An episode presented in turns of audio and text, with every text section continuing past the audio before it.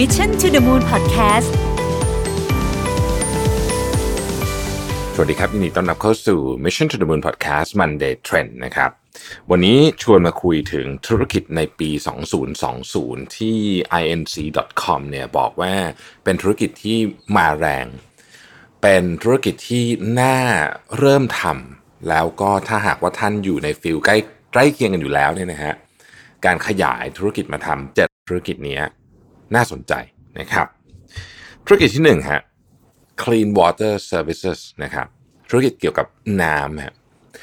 คือต้องบอกว่าอย่างนี้ฮะธุรกิจเกี่ยวกับน้ำนี่เวลาพูดภาพนี่ยมันเป็นภาพใหญ่มาก แต่มันมีความเขาเรียกว่าเออมันมีเหตุการณ์นะหลายเหตุการณ์ที่เกิดขึ้นในช่วงหลังๆมาเนี่ยที่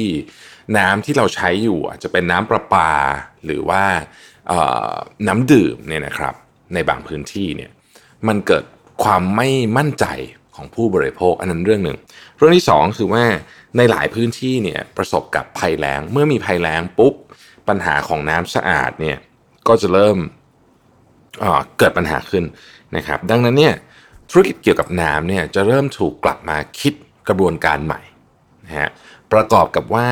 ธุรกิจน้ำที่เป็นการขนส่งน้ำในขวดน้ำแบบดั้งเดิมที่เราใช้กันอยู่เนี่ยขวดน้ำ ก็ถือเป็น single use plastic นะครับการส่งน้ำไปถึงผู้บริโภคเนี่ยจึงจึงน่าจะกำลังเปลี่ยนวิธีการแบบเยอะเหมือนกันนะฮะพูดง่ายคือว่าเขาคาดการณ์ไว้ว่า มันจะมีระบบใหม่ ๆ ที่เข้ามานะครับไอ้คำว่าระบบใหม่ ๆ เนี่ยเอันนี้อันนี้ผมเอาข้อมูลมาจากอีกแหล่งหนึ่งนะฮะอาจจะหมายถึงระบบเก่าๆก็ได้เช่น ระบบที่เราเคยใช้น้ำที่เป็นขวดแก้วนะครับหรือว่าการใช้คอนเทนเนอร์ที่มันสามารถ reuse ได้เป็นต้นพวกนี้นะครับ ธุรกิจเกี่ยวกับน้ำเนี่ยเป็นธุรกิจที่โตแน่นอน เพราะว่ามันเป็นของที่ตอนนี้คนให้ความสนคือตอนนี้มันมีอยู่สองสองเรื่องใหญ่คือน้ำกับอากาศที่คนรู้สึกว่าทุกวันนี้มันมีความเสี่ยงเหมือนกันนะครับ ธุรกิจกลุ่มนี้เขาเรียกว่า dystopia business นะฮะตรงข้ามกับยูโทเปียนะครับก็คือว่าในโลกที่มันมีแต่มลภาวะมีควันพิษอะไรเงี้ยธุรกิจพวกนี้ก็ดูน่าสนใจขึ้นมานะครับ แต่แน่นอนว่าธุรกิจอะไรก็ตามที่เกี่ยวกับโครงสร้างพื้นฐานแบบนี้เนี่ยมันการลงทุนมันสูงนะครับอะเราไปดูธุรกิจต่อไปอันที่สองครับ อันนี้เกี่ยวข้องกับผมโดยตรงเลยนะฮะ gender neutral personal care นะครับ ตอนนี้เนี่ยมันมีความต้องการที่เป็นเทรนด์หลักอันหนึ่งของโลกเลยก็คือ ความต้องการของที่ไม่ได้แบ่งเพศ ของประเภทเครื่องสำอาง เครื่องใช้ส่วนบุคคล personal care อย่างเช่นแชมพูนะครับน้ำหอมหรืออะไรแบบนี้จะเริ่มจะเริ่มมีแบรนด์ที่พยายามที่จะนำเสนอว่าเอยอันนี้อันนี้ไม่ได้เป็นสำหรับผู้ชายหรือผู้หญิงคือใครใช้ก็ได้นะฮะซึ่งมันเปิดมันเปิดตลาด sector ใหม่ ในตะวันตกเนี่ยเอ่อ gender neutral personal care เนี่ยใหญ่มากนะฮะตลาดเริ่มตลาดนี้ใหญ่มากเลยตอนนี้ แล้วก็โตเร็วมากๆ ด้วยมันเป็นมันเป็นช่องทางอันหนึ่งในการนำเสนอ product ที่ไม่ได้แค่เป็นสินค้าอย่างเดียว แต่มีความเชื่ออะไรบางอย่างซ่อนอยู่ในนั้นด้วยนะครับ แต่ปัญหาของการทำ product พวกนี้เนี่ยไม่ไม่ใช่การผลิตเนาะการผลิตไม่ได้มีปัญหาอะไรคือเดี๋ยวนี้ คุณอยากเริ่มทำแบรนด์ก็มีคนทำให้ได้ตลอดเวลานะครับ คอนเซปต์ก็มีตลอดเวลา ปัญหาอันหนึ่งที่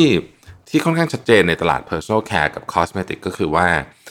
ลูกค้ามีแบรนด์ loyalty ต่ำลงเรื่อยๆนะครับเพราะมันมีของใหม่ออกมาเรื่อยๆ นั่นเองนะครับแล้วก็อีกอันนึงก็คือเรื่องของ distribution หลายคนอาจจะรู้สึกว่าก็ขายออนไลน์ก็ได้หนีนะครับจริงๆการขายออนไลน์เนี่ยก็อาจจะได้แต่ว่ามันก็ไม่ได้ร้อยเปอร์เซ็นต์อันนั้นอันที่หนึ่งอันที่สองขายออนไลน์เดี๋ยวนี้ก็ไม่ถูก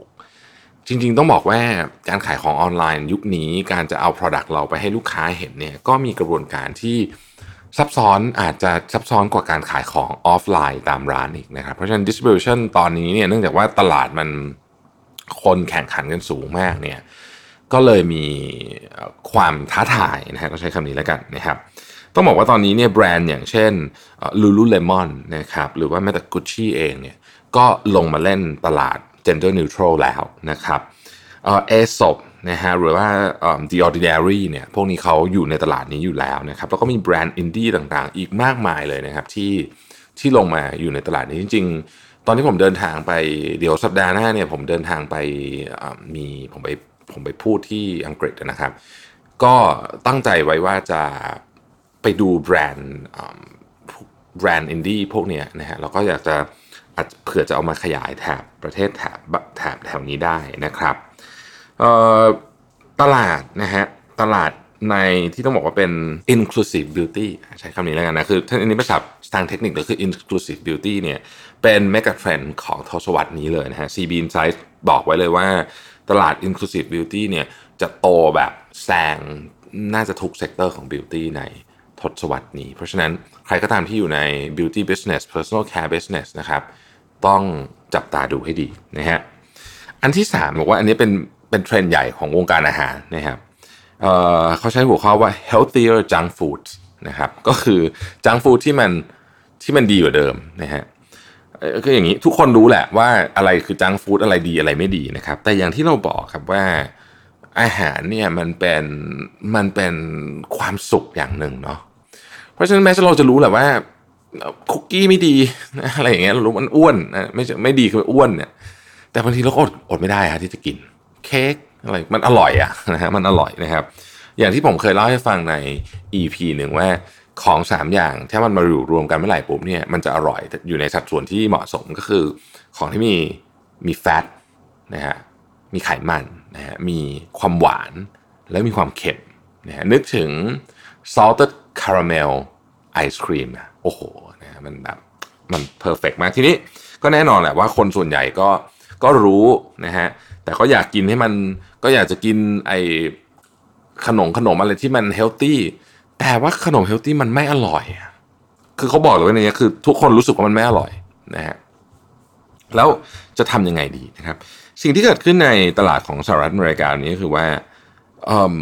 มันเป็นสองข้างก็คือ อาหารเฮลตี้ก็ไม่อร่อยแต่กินแล้วดีนะครับ กับอาหารที่อร่อย แต่ว่าก็อาจจะไม่ค่อยเฮลตี้เท่าไหร่นะฮะสิ่งที่มันเกิดขึ้นตรงนี้ก็คือว่าบริษัทต่างๆ ที่ทำอาหารโดยเฉพาะอาหารที่เป็นแพ็กเกจฟู้ดก็คืออันนี้เป็นอันนี้เรากำลังพูดถึงพวกขนมพวกอะไรอย่างนี้นะที่มันที่มันแพ็คออกมาเป็นซองๆเนี่ยที่หาจุดกึ่งกลางให้ได้ ซึ่งก็ต้องบอกว่าไม่หมูเลยนะ คือมันต้องอร่อยประมาณหนึ่งแล้วก็ยังรู้สึกผอมด้วย ขอเน้นที่คำว่ารู้สึกนะครับ เพราะอาหารบางอย่าง ต่อให้ผอม แต่คนกินไม่รู้สึกผอมเขาก็จะเป็นอีกแบบหนึ่งคือเขาจะรู้สึกอีกแบบนึงเขาจะไม่อยากกินคือ เรื่องนี้มันซับซ้อนมาก มันมีมิติของความอยากกิน ความอร่อย ความรู้สึกผิด ความอยากผอม แต่ก็เครียดเครียดแล้วก็อยากกินคือมันมีหลายแง่หลายมุมมากนะฮะดังนั้นเนี่ย มันจึงยังเป็นที่ที่มีอยู่มีพื้นที่ในการที่จะทำธุรกิจในส่วนนี้อยู่แม้แต่ในประเทศอย่างสหรัฐอเมริกาที่ต้องบอกว่าตลาดอาหารก็แบบซูเปอร์ซูเปอร์แน่นอยู่แล้วเนี่ยนะครับ ก็ทีนี้ถ้าอยากทำสมมติว่าอยากทำปัญหาของของไม่ใช่ปัญหา barrier to entry คือการเข้าธุรกิจนี้มันยากยังไง อันอันที่หนึ่งเนี่ยยากก็คือเรื่องของแน่นอนว่าคุณหาจุดนั้นเจอไหมนะฮะไอจุด balance ตรงเนี้ยที่ที่คนอยากอยาก กินแล้วรู้สึกไม่ไม่รู้สึกผิดแต่อร่อยมากๆแล้วอยากกลับมากินอีกอะไรอย่างเงี้ยนะฮะเจอไหมนะฮะอันที่สองก็คือว่าการผลิตอาหารที่เป็น packaged food ก็คือเป็นซองซองเนี่ยเป็นซองซองถุงถุงกล่องกล่องพวกนี้เนี่ยเอ่อมันคือการผลิตอาหารแบบแบบสเกลใหญ่นะครับเพราะฉะนั้นคุณต้องมีโรงงานต้องหรือก็ไปจ้างโรงงานก็ต้องมีกระบวนการผ่านอย.นะครับต่างๆนานาพวกนี้แล้วก็ต้องมีกระบวนการในการ distribute นะฮะ ช่องทางที่ขายของพวกนี้เยอะที่สุดก็ก็ก็คือช่องทางปกติที่เป็นซูเปอร์มาร์เก็ตอะไรพวกนี้นะครับออนไลน์ก็คงมีบ้างนะฮะแล้วมันก็จะมี regulation อื่น ๆ อีกต่างๆ นานานะครับ แต่พวกนั้นไปได้ สิ่งที่อาจจะเป็นเรื่องใหญ่นิดนึงของเรื่องนี้ก็คือว่าการแข่งขันมันสูงมากๆครับคือมันเป็นธุรกิจคืออาหารนะมันเป็นปัจจัยสี่แล้วก็ขนมอาหารพวกนี้มันเป็นของที่แบบ คือ เรียกว่าบี้กันทุกวันนะ บี้กันทุกวัน เพราะฉะนั้นมันก็มันก็ก็ก็การแข่งขันสูงนะครับบริษัทใหญ่ๆ อย่าง General Mills หรือหรือ Kraft อะไรพวกนี้ก็มีหน่วยงานที่ทำงานดีเรื่องนี้ตลอดเวลา เพื่อที่จะหาหา product มาให้กับลูกค้า สิ่งที่มันเป็นเรื่องที่ทุกคนน่าจะรู้ตอนนี้ก็คือว่า บริษัทอย่าง General Mills อย่างเงี้ยนะครับ ธุรกิจ low calorie product ของเขาคือ portfolio ที่เป็น calorie ต่ำของเขาเนี่ยโตเยอะที่สุด เพราะฉะนั้นตอนนี้รายใหญ่ก็โฟกัสตลาดนี้นะครับการที่เราอาจจะเป็นรายเล็กหรือรายที่ไม่ใหญ่มากแล้วจะกระโดดเข้าไปเนี่ยก็ต้องระวังเรื่องนี้ แต่ก็ไม่ใช่ว่าไม่มีคนทำได้เลย มีคนทำได้เยอะแยะนะครับในประเทศไทยเองเนี่ยเราเคยสัมภาษณ์ผู้ประกอบการสองท่านที่ผมภาคภูมิใจมากผมเป็นลูกค้าทั้งคู่ก็คือโตฟูซังกับ Diamond Grade นะฮะทั้งสองก็เริ่มต้นขึ้นมา แล้วก็ก้าวขึ้นมาเป็น บรนด์ที่เรียกว่ารายใหญ่ยังต้องมาก๊อปปี้อะนะฮะเพราะฉะนั้นก็ก็มีแล้วก็เห็นตัวอย่างอยู่ชัดๆอยู่แล้วว่ามี แล้วก็ไม่ใช่เฉพาะแค่ 2 แบรนด์นี้ก็มีอีกนะครับ ดังนั้นเนี่ยถามว่าผู้บริโภคยุคนี้มองหาอะไรเอาในสหรัฐนะฮะในสหรัฐเนี่ยนะครับหนึ่งคือ low calorie นะฮะสองคือ organic สามคือ gluten free นะครับทั้งหมดเนี้ยเป็นเป็นภาพของธุรกิจธุรกิจที่เราเรียกว่าผมชอบชื่อมากเลย healthier junk food คือ junk food ก็อยากกินแต่ขอให้มันสุขภาพดีต่อสุขภาพขึ้นนิดนึงได้ไหมนะครับอันที่4ฮะ next wave logistics ครับ อันนี้ก็พูดถึงกระบวนการของโลจิสติกที่เขาบอกว่า ตอนนี้เนี่ยบริษัทโลจิสติกเนี่ยมันโตทุกอันอยู่แล้วนะฮะรายใหญ่ๆเนี่ยโตหมด แต่มันยังมี room มีพื้นที่ตรงกลางที่สามารถที่จะเข้าไปทำธุรกิจได้อีก เช่น การพัฒนาระบบข้อมูลของการขนส่ง last mile ก็คืออจาก last mile ก็คือหนึ่งกิโลสุดท้ายหนึ่งไมล์สุดท้ายนะครับ หรือว่าการเอาข้อการไปทำกับเรื่องของ Big Data ที่ได้จากรถบรรทุกที่วิ่งนะฮะประเทศอเมริกาเนี่ยใช้รถบรรทุกใช้อะไรพวกนี้เยอะมากแล้วแล้วแล้วมันมีข้อมูลที่ยังมีจุดที่ยังพอจะไปทำให้มันดีขึ้นได้อีกนะนี่ก็เป็นโอกาสของสตาร์ทอัพที่ทำพวกตระกูลซอฟต์แวร์ต่างๆ พวกนี้นะครับ หรือสามารถลองทดลองทำอะไรบางอย่างที่น่าสนใจได้ ผมเคยได้ยินเคสหนึ่งที่ประเทศไทยเขาจะทำก็คือว่าจะเอาจุดไปตั้งตามปั๊มน้ำมัน แล้วก็เหมือนกับเราทำหน้าที่เป็นเป็น Grab อะเราคือเหมือนกับว่าคุณคุณขับผ่านปั๊มนี้แล้วเพอเอิญว่าคุณต้องไปส่งคุณจะไปขับอีกผ่านไปอีกปั๊มหนึ่งสมมติคุณขับผ่านปั๊มปตทที่จุด A คุณต้องไปที่จุด B อยู่แล้ว คุณก็ไป pick up อันนี้ใส่รถคุณ แล้วก็คุณก็ส่งที่จุด B แล้วก็คุณก็ได้เงินไปอะไรแบบนี้นะฮะก็คือเป็นเป็นเป็น crowdfunding slash logistics slash อะไรแบบนี้เออไม่ใช่ crowdfunding ขอโทษ crowdsourcing อะไรอย่างเงี้ยนะฮะก็ก็ก็น่าสนใจดีเหมือนกันนะครับ อันต่อไปฮะ pet variables อันเนี้ยมีคนพูดมา 2 ปีแล้ว แต่เขาบอกปีนี้มาแน่นะฮะอย่างที่ทราบกันดีว่าทุกวันนี้มนุษย์เราเนี่ยรักสัตว์เลี้ยงของเรามากนะครับ บางคนก็เลี้ยงเหมือนลูกจริง ๆ เลยนะครับ ดังนั้นเมื่อเลี้ยงเหมือนลูกจริง ๆ ปุ๊บเนี่ยอาหงอาหารอะไรดีหมดแล้วเนี่ยอยากรู้ไหมว่าตอนนี้สุนัขเรามีสุขภาพยังไงแบบกึ่งกึ่งจะ real time Fitbit for dogs Fitbit for cats อย่างเงี้ยนะครับ อุปกรณ์ต่างๆ ที่เกี่ยวข้องกับ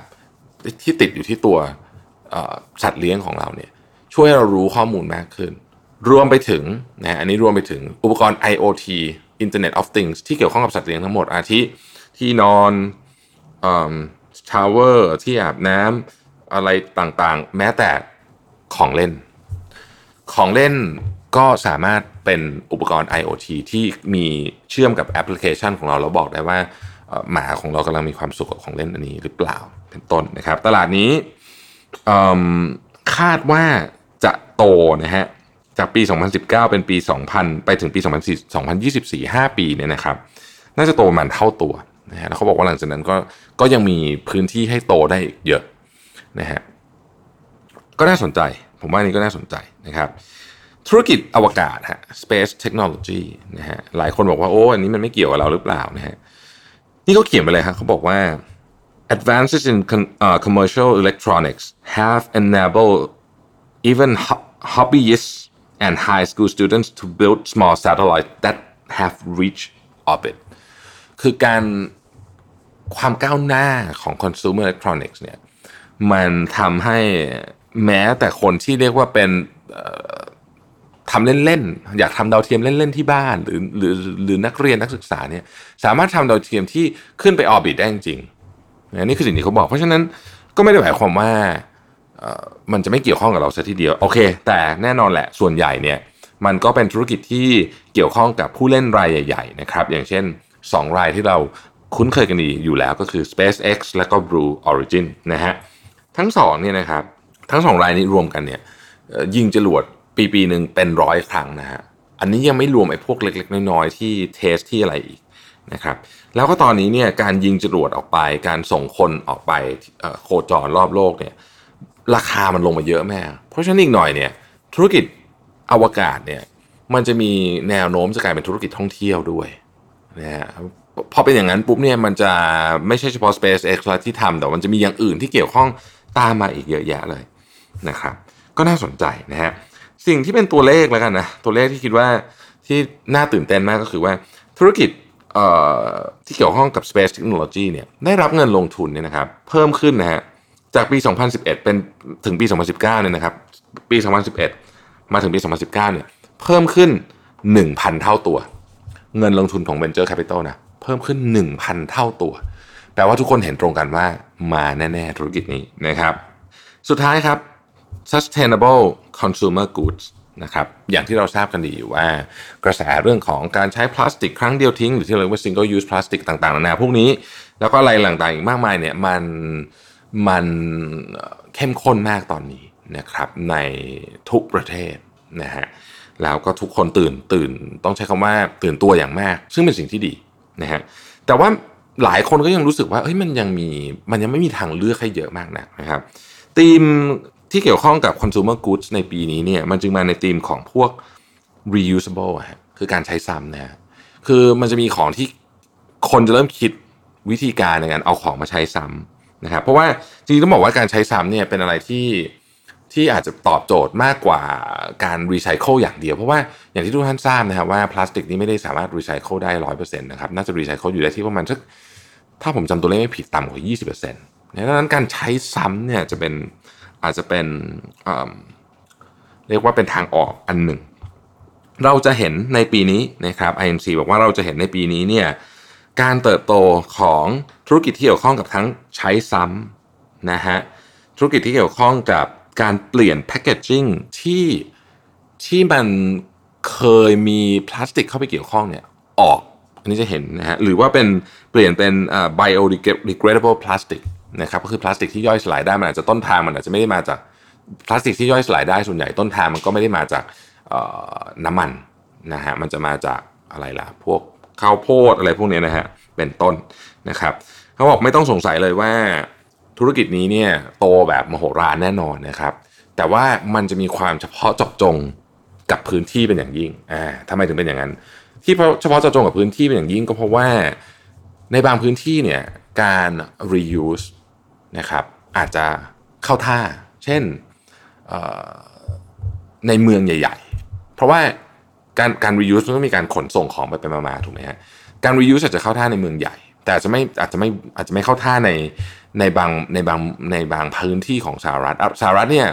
คนกระจุกอยู่ซ้ายขวานะครับ ตรงกลางก็มีไม่เยอะนะฮะมีนิดนึงชิคาโกอะไรอย่างเงี้ยเนาะแต่ว่าเราต้องมองว่าในแต่ละพื้นที่นี่มันมีความเฉพาะตัว มันจะมีความรู้สึกของคนอีกว่า สมมุติว่าเราต้องใช้ของซ้ำกับคนอื่นที่เราไม่รู้จักแต่โอเคมันถูก มันถูกทำความสะอาดมาแล้วเนี่ย เราจะสบายใจขนาดไหนนะครับเขาบอกว่ามันมีเรื่องของวัฒนธรรมความเชื่อต่างๆ เข้ามาเกี่ยวข้องเยอะ แต่ยังไงก็ตามไอ้ sustainable consumer goods เราทั้งระบบเนี่ยนะฮะมันเป็นของที่แบบมันมันมันมาแน่เพราะว่าลูกค้าเขาอยากได้นะฮะตัวบริษัทเองก็รู้ว่าต้องทำนะครับภาครัฐก็กดดันนะฮะ แล้วก็ทั้งหมดเราก็เห็นแล้วว่ามันมันต้องทำไม่ทำไปกันต่อไม่ได้แน่เพราะฉะนั้นอันนี้ก็เป็นเรื่องที่ที่น่าทำอีกอันหนึ่งนะครับผมขออนุญาตทวนนะครับเจ็ดอันนะครับ อันที่หนึ่งก็คือว่าเอ่อ clean water services นะฮะอันที่สองก็คือ gender neutral personal care นะครับอันที่สามคือ healthier junk Food นะครับสี่คือคือว่า next wave logistics นะครับ ห้าก็คือ pep variables นะครับหก best technology แล้วก็อันที่เจ็ด sustainable consumer goods นะครับเผื่อปีนี้จะขยายธุรกิจหรือจะเริ่มธุรกิจใหม่นะลองลองมองเจ็ดอันนี้ก็ดีเหมือนกัน เพราะว่ามันเป็นของที่คือมันเป็นมันเป็นเมกะเทรนด์ของโลกจริงๆนะครับ ขอบคุณที่ติดตาม Mission to Moon Podcast Monday Trend นะครับ แล้วเราพบกันใหม่ครับ สวัสดีครับ Mission to the Moon Podcast